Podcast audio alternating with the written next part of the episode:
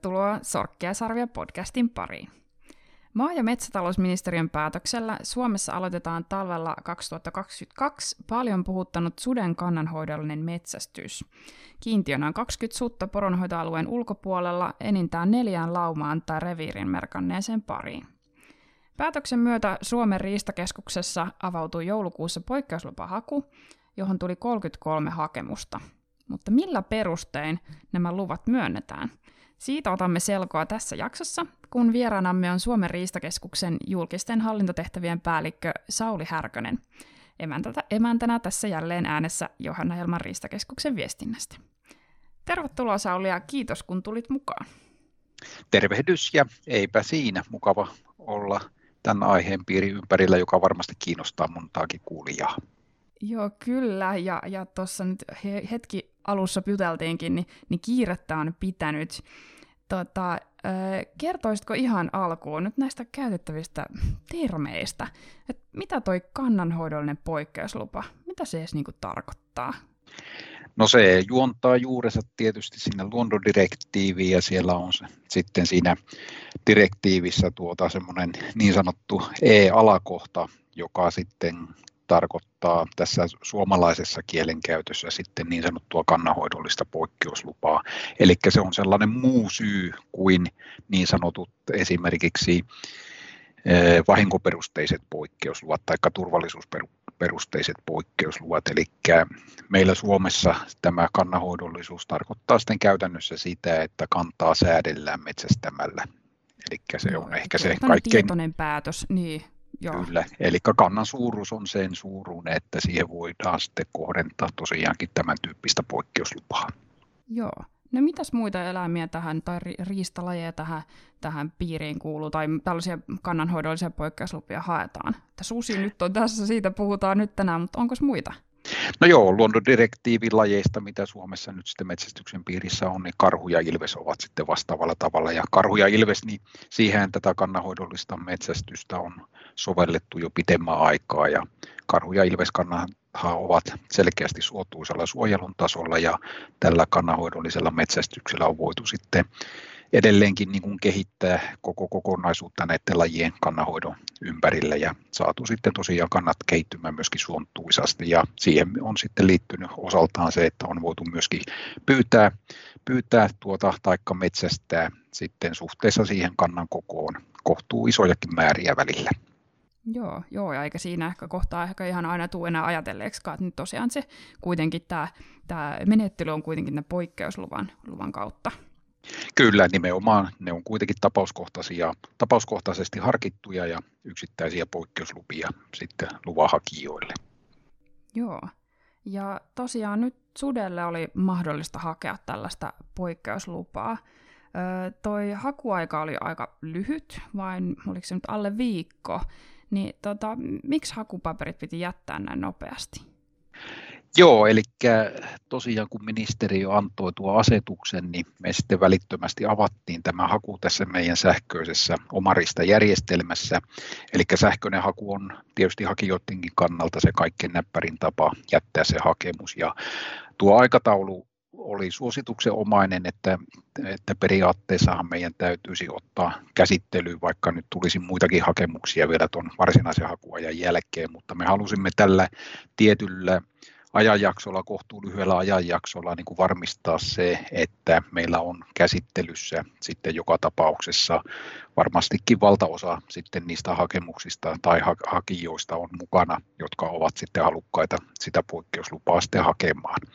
Ja perimmäinen syy sitten tuohon lyhyen hakuaikaan on se, että siinä ministeriön asetuksessa on kerrottu siellä asetusmuistiossa se, että se mahdollinen pyynti tulisi lopettaa helmikuun puolivälin tienoilla.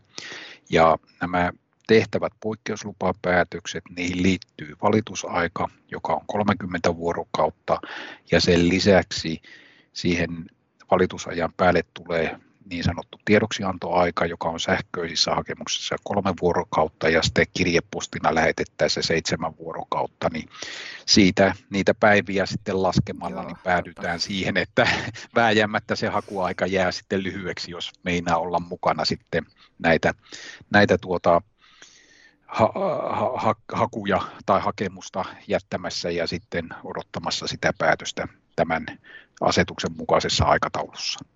Joo, se oli ainoa, mistä pystyttiin nipistämään tavallaan niitä, niitä päiviä, että tämä on ylipäätänsä edes mahdollista. Kyllä. Tota, siinä hakemuksessa tuli antaa perustelut poikkeusluvan saamiselle. Niin, niin tota, millaisia kriteerejä teillä on nyt, kun te katsotte niitä hakemuksia, semmoiset, mikä on hyvä perustelu? Ja laitetaanko ne hakemukset jotenkin paremmuusjärjestykseen, että, että sitten vaan neljään susilaumaan tai pariin kohdistuu tätä metsästystä? No se on tosiaan nyt lähtökohtaisesti jo selvää, että hakemukset joudutaan laittamaan niin kuin rinnakkain ja sitten sieltä tosiaan joudutaan sitten poimimaan neljä maksimissaan sellaista, joihin voitaisiin te- tehdä myönteinen päätös, koska se asetus jo lähtee siitä, että näitä poikkeuslupia voidaan myöntää enintään neljään susilaumaan taikka sitten pariskuntaa ja se jo rajaa sen, että hakemuksia tuli tosiaan tuohon hakuajan aikana niin 33 kappaletta, niin silloin käytännössä näillä tiedoilla niin voimme tehdä ainoastaan neljä päätöstä ja silloin mm. 29 päätöstä tulisi olemaan kielteisiä.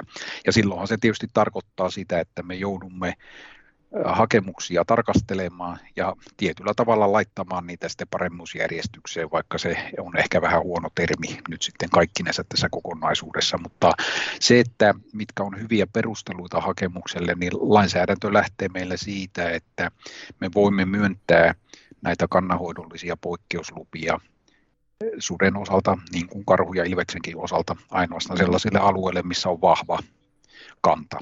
Se on Joo. kohtuu yli ykselitteisesti poikkeusasetu, poikkeuslupa-asetuksessa säädettynä. Tähän tietysti tähän susikannan kannanhoidolliseen metsästykseen, niin siinä on semmoinen työryhmäraportti, joka on sitä asiaa käsitellyt, niin siellä on erilaisia kriteereitä asetettu, kyllä. Siellä puhutaan turvallisuuskysymyksistä, havainnoista, metsäpeurasta, genetiikkakysymyksistä ja niin edelleen, mutta kuitenkin perimmäisesti se kaikkein paras perustelu on kuitenkin se kannantila siellä alueella ja tietämys siitä, että minkälaisia laumoja, susilaumoja siinä alueella on ja miten ne on suhteessa sitten toiseen. Eli tässä joudutaan tarkastelemaan sitä paikallista ja alueellista susikantaa ja tavallaan sitä laumatiheyttä, yksilön määrää ja sitä kokonaisuutta niin kuin kuitenkin enemmän kuin sitten näitä mahdollisia yksittäisiä tekijöitä, joita on kuvattu kyllä niin asetuksen muistiossa kuin sitten siinä kannanhoidollisen metsästyksen työryhmäraportin sisällä. Joo.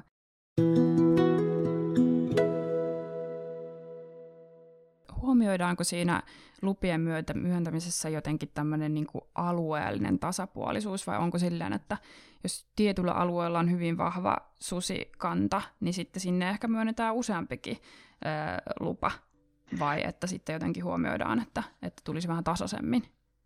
No tuota en pysty vielä tässä vaiheessa, kun hakemusten käsittely on kesken, niin suoraan sanomaan sitä, että miten loppupeleissä sitten mahdollisesti esimerkiksi alueellinen tasapuolisuus tai tämän tyyppiset tekijät tulee. Tosiaan tällä hetkellä se lähtökohta on niin kuin tuossa koitin kuvata, että se kannan tila siellä alueella ratkaisee niin kuin hyvin niin kuin paljon sitä, että mihin ylipäätään sitten niin sanottu myönteinen poikkeuslupa voisi sitten kohdentua. Ja käytännössä se myöskin tarkoittaa sitä, että eh, niin kuin yhdelle alueelliselle tasolle ei välttämättä kovin montaa poikkeuslupaa voida myöntää, koska sitten voi olla riski sille, että taas vaarantuisi se suotuisan suojelun tason saavuttamisen tavoite ja sitä mm. kautta voidaan sitten joutua tilanteeseen, että se onkin vain sitten yksi lupa, poikkeuslupa niin kuin alueellisella tasolla. Mutta tosiaan käsittely on vielä kesken ja en lähde nyt sitten ennakoimaan tässä vaiheessa sitä, että miten eri puolille Suomea nuo poikkeusluvat sitten kohdentuu. Hakemuksiahan tuli kyllä käytännössä koko susikannan esiintymisen alueelta. Eli joo, niin joo. idästä, lännestä kuin sitten poronhoitoalueen eteläpuoleltakin. Ja nimenomaan tietysti koko poikkeuslupa-asetus koskettaa nyt sitten poronhoitoalueen niin, ulkopuolista Suomea. Kyllä, jep.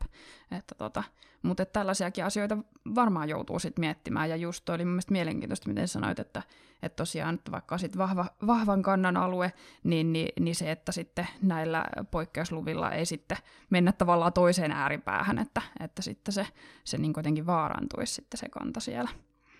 Mm, tota, Onko nyt koko tämän, tässä oli tämä kiinti oli 20 sutta, niin, niin onko tarkoitus pyrkiä siihen, että, että koko sen kiintiön edestä annettaisiin poikkeuslupia, vai on mennäänkö enemmän niin tämän lauma-ajattelu edellä, kun oli vain se neljä laumaa tai sitten neljä tota, laumaa tai, tai paria, mihin näitä pystyttiin metsästystä kohdentaa?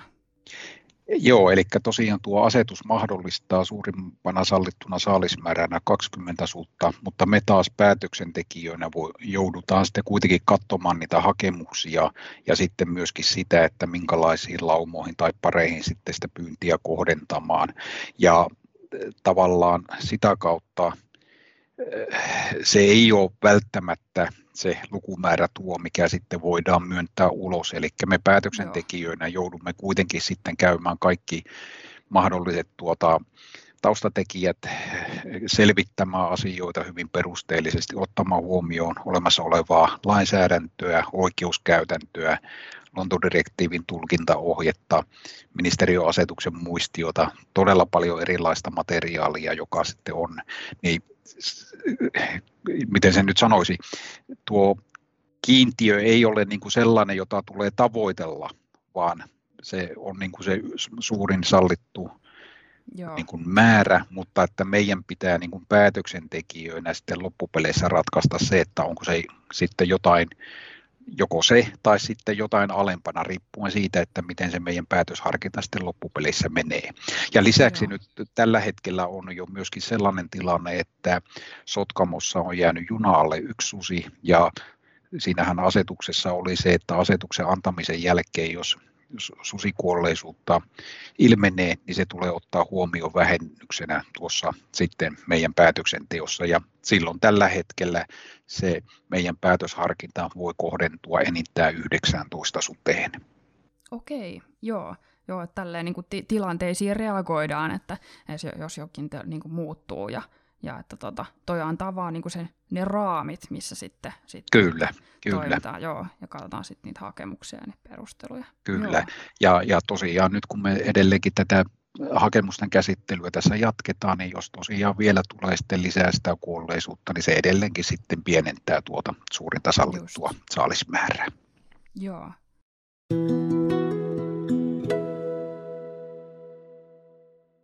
No, tähän ei ole nyt niin kuin ensimmäinen kerta, kun suden kannanhoidollinen metsästys alkaa. Että tätä kokeiltiin viimeksi vuonna 2016. Niin mitkä asiat on luvanhaun näkökulmasta nyt toisin, tai onko? No, perusperiaatteet on varmaankin hyvin pitkälti samantyyppisiä. Tietysti nyt on tullut uutta oikeuskäytäntöä, joka jollakin tavalla varmasti selkeyttää sitä kokonaisuutta. Susikanta on kehittynyt suotuisasti tuon ajan jälkeen, eli Luonnonvarakeskuksen kanta-arvio ja sitten myöskin mallinnus tästä tämän talven kannasta osoittaa sen, että meillä on tällä hetkellä varsin, varsin tuota hyvä susikanta niin kuin lukumäärältään ja myöskin laumakoostumukseltaan tai laumamäärältään ja myöskin parien osalta. Eli meillä on tietysti tällä hetkellä taas enemmän tietoa kuin oli silloin, kun edellisen kerran kokeiltiin. Maa- ja metsätalousministeriö on antanut ymmärtää, että tätä, tätä nykyistä kannanhoidollista metsästystä olisi tarkoitus toteuttaa viitenä vuotena, jolloin saataisiin myöskin enemmän niitä kokemuksia. Eli tuo edellinen kokeilu oli ainoastaan kaksivuotinen ja niin kuin kokeiluna vaikka siitä nyt sitten tietysti osoittautuu se, että toisena vuotena se ei ole ihan onnistunut sillä tavalla kuin oli suunniteltiin, mm. niin se mm. kuitenkin niin kuin varsinaisena kokeiluna oli ehkä liian lyhyt aika saada sitten oikeasti niin kuin selvyyttä siitä, että mitkä on ne pitemmän tähtäimen vaikutukset. Ja sen takia sitten ministeri on nyt ajatellut sitä asiaa sillä tavalla, että kokeillaan hieman pitempään, jolloin saadaan paremmin myöskin sitten selvitettyä sitä, että saavutetaanko niitä tavoitteita, mitä sitten tällä ylipäätään niin kuin tavoitellaan. Joo. Ja tota, nämä lupapäätöksethän on julkisia ja, ja varmasti niistä on odotettavissa valituksia, niin kuin tuossa jo mainitsitkin. Niin, niin tota, miten näitä valituksia käsitellään ja niihin reagoidaan? No se kuuluu ihan normaalina, normaalina tuota, kuviona tähän kokonaisuuteen, eli kaikki Riistakeskuksen tekemät päätökset ovat tietysti aina sen hakijan näkökulmasta valituskelpoisia, mutta sitten näihin poikkeuslupiin liittyy sitten erityisenä elementtinä se, että niistä on myöskin sitten lailla säädetty valitusoikeus alueellisilla luontojärjestöillä ja suurpetoihin liittyvissä poikkeusluvissa on sitten ollut tuota tilanteita, että niistä on, on valitettu. Ja nyt sitten mitä mediaa olen tuossa seurannut, niin siellä on nyt sitten annettu ymmärtää, että valmistaudutaan tekemään valituksia näistä nyt tehtävistä päätöksistä, Joo. mutta se kuuluu siihen kokonaisuuteen. Meidän tehtävänä on käsitellä lupahakemukset asianmukaisesti, tehdä tarvittavat perusteelliset selvitykset ja sitten kuvata päätöksessä tietysti hyvinkin yksityiskohtaisesti se, että mihinkä ne meidän päätökset perustuu. Ja sen jälkeen tosiaan päätökset laitetaan tiedoksi tietysti luvan saajalle tai, tai hakemuksen jättäjälle ja sitten ne menevät myöskin tiedoksi näille, näille tuota, tietyille sidosryhmille ja myöskin niille tahoille, joilla on sitten sillä päätöksentekoalueella sen luontojärjestön alueellisuuteen perustuva valitusoikeus ja sen jälkeen jäämme sitten odottelemaan, että mitä tuleman pitää.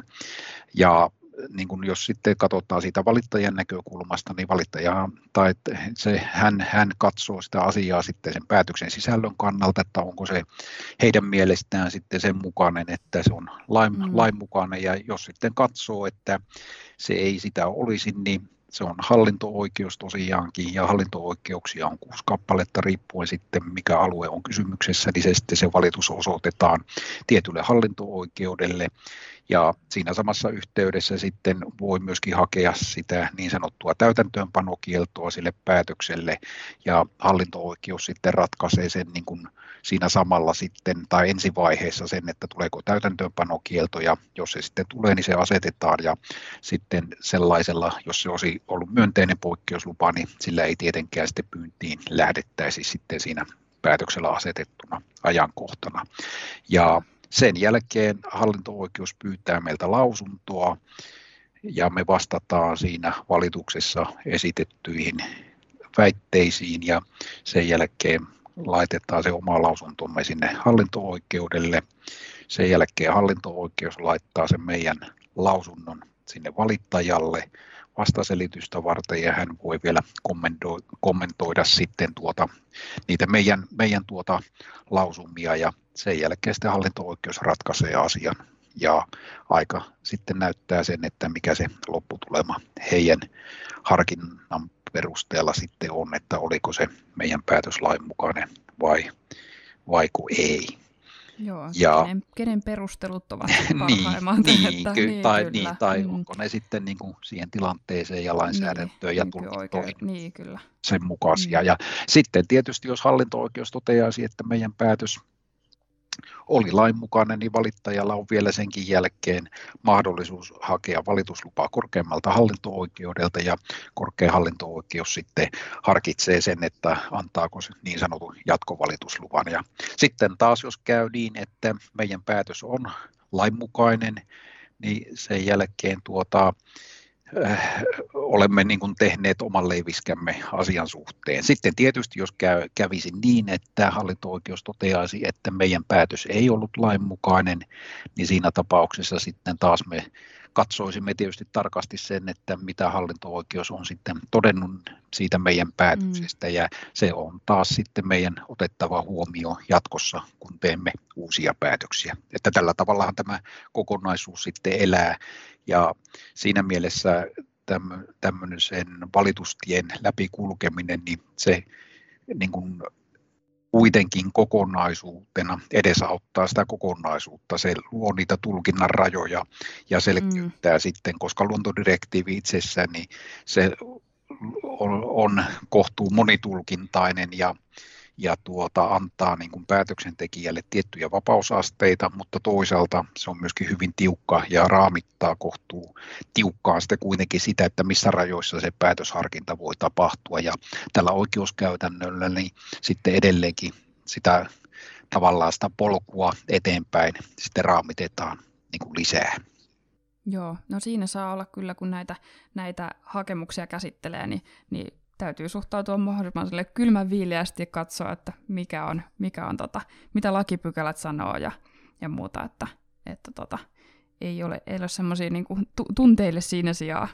Joo, ei. Kyllä se täytyy niin kuin tosiaan lainsäädäntö viitottaa sen tien. Ja sitten tietysti tässä susikysymyksessä tai ylipäätään suurpetoasioissa, niin myöskin tutkimustiedolla on äärimmäisen suuri merkitys, että oikeuskäytännössäkin viitataan usein siihen, että päätöksenteossa on käytettävä parhaita tieteellistä tietoa, joka on saatavilla. Ja meillä se sitten useimmiten tarkoittaa sitä, että se on luonnonvarakeskuksen tuottamaa tietoa ja sitä me tosiaan hyödynnämme sitten kyllä myöskin tässä meidän omassa päätöksenteossa ja se on to- todella tärkeää. Kaikki se kantatieto ja muu tutkimustieto, mitä luonnonvarakeskus tuottaa, niin se on sitten todella, to- todella tärkeää tässä meidän päätöksenteon pohjana. Mm, on jo jotain, mihin nojata, että sieltä saa sen. Joo, totta.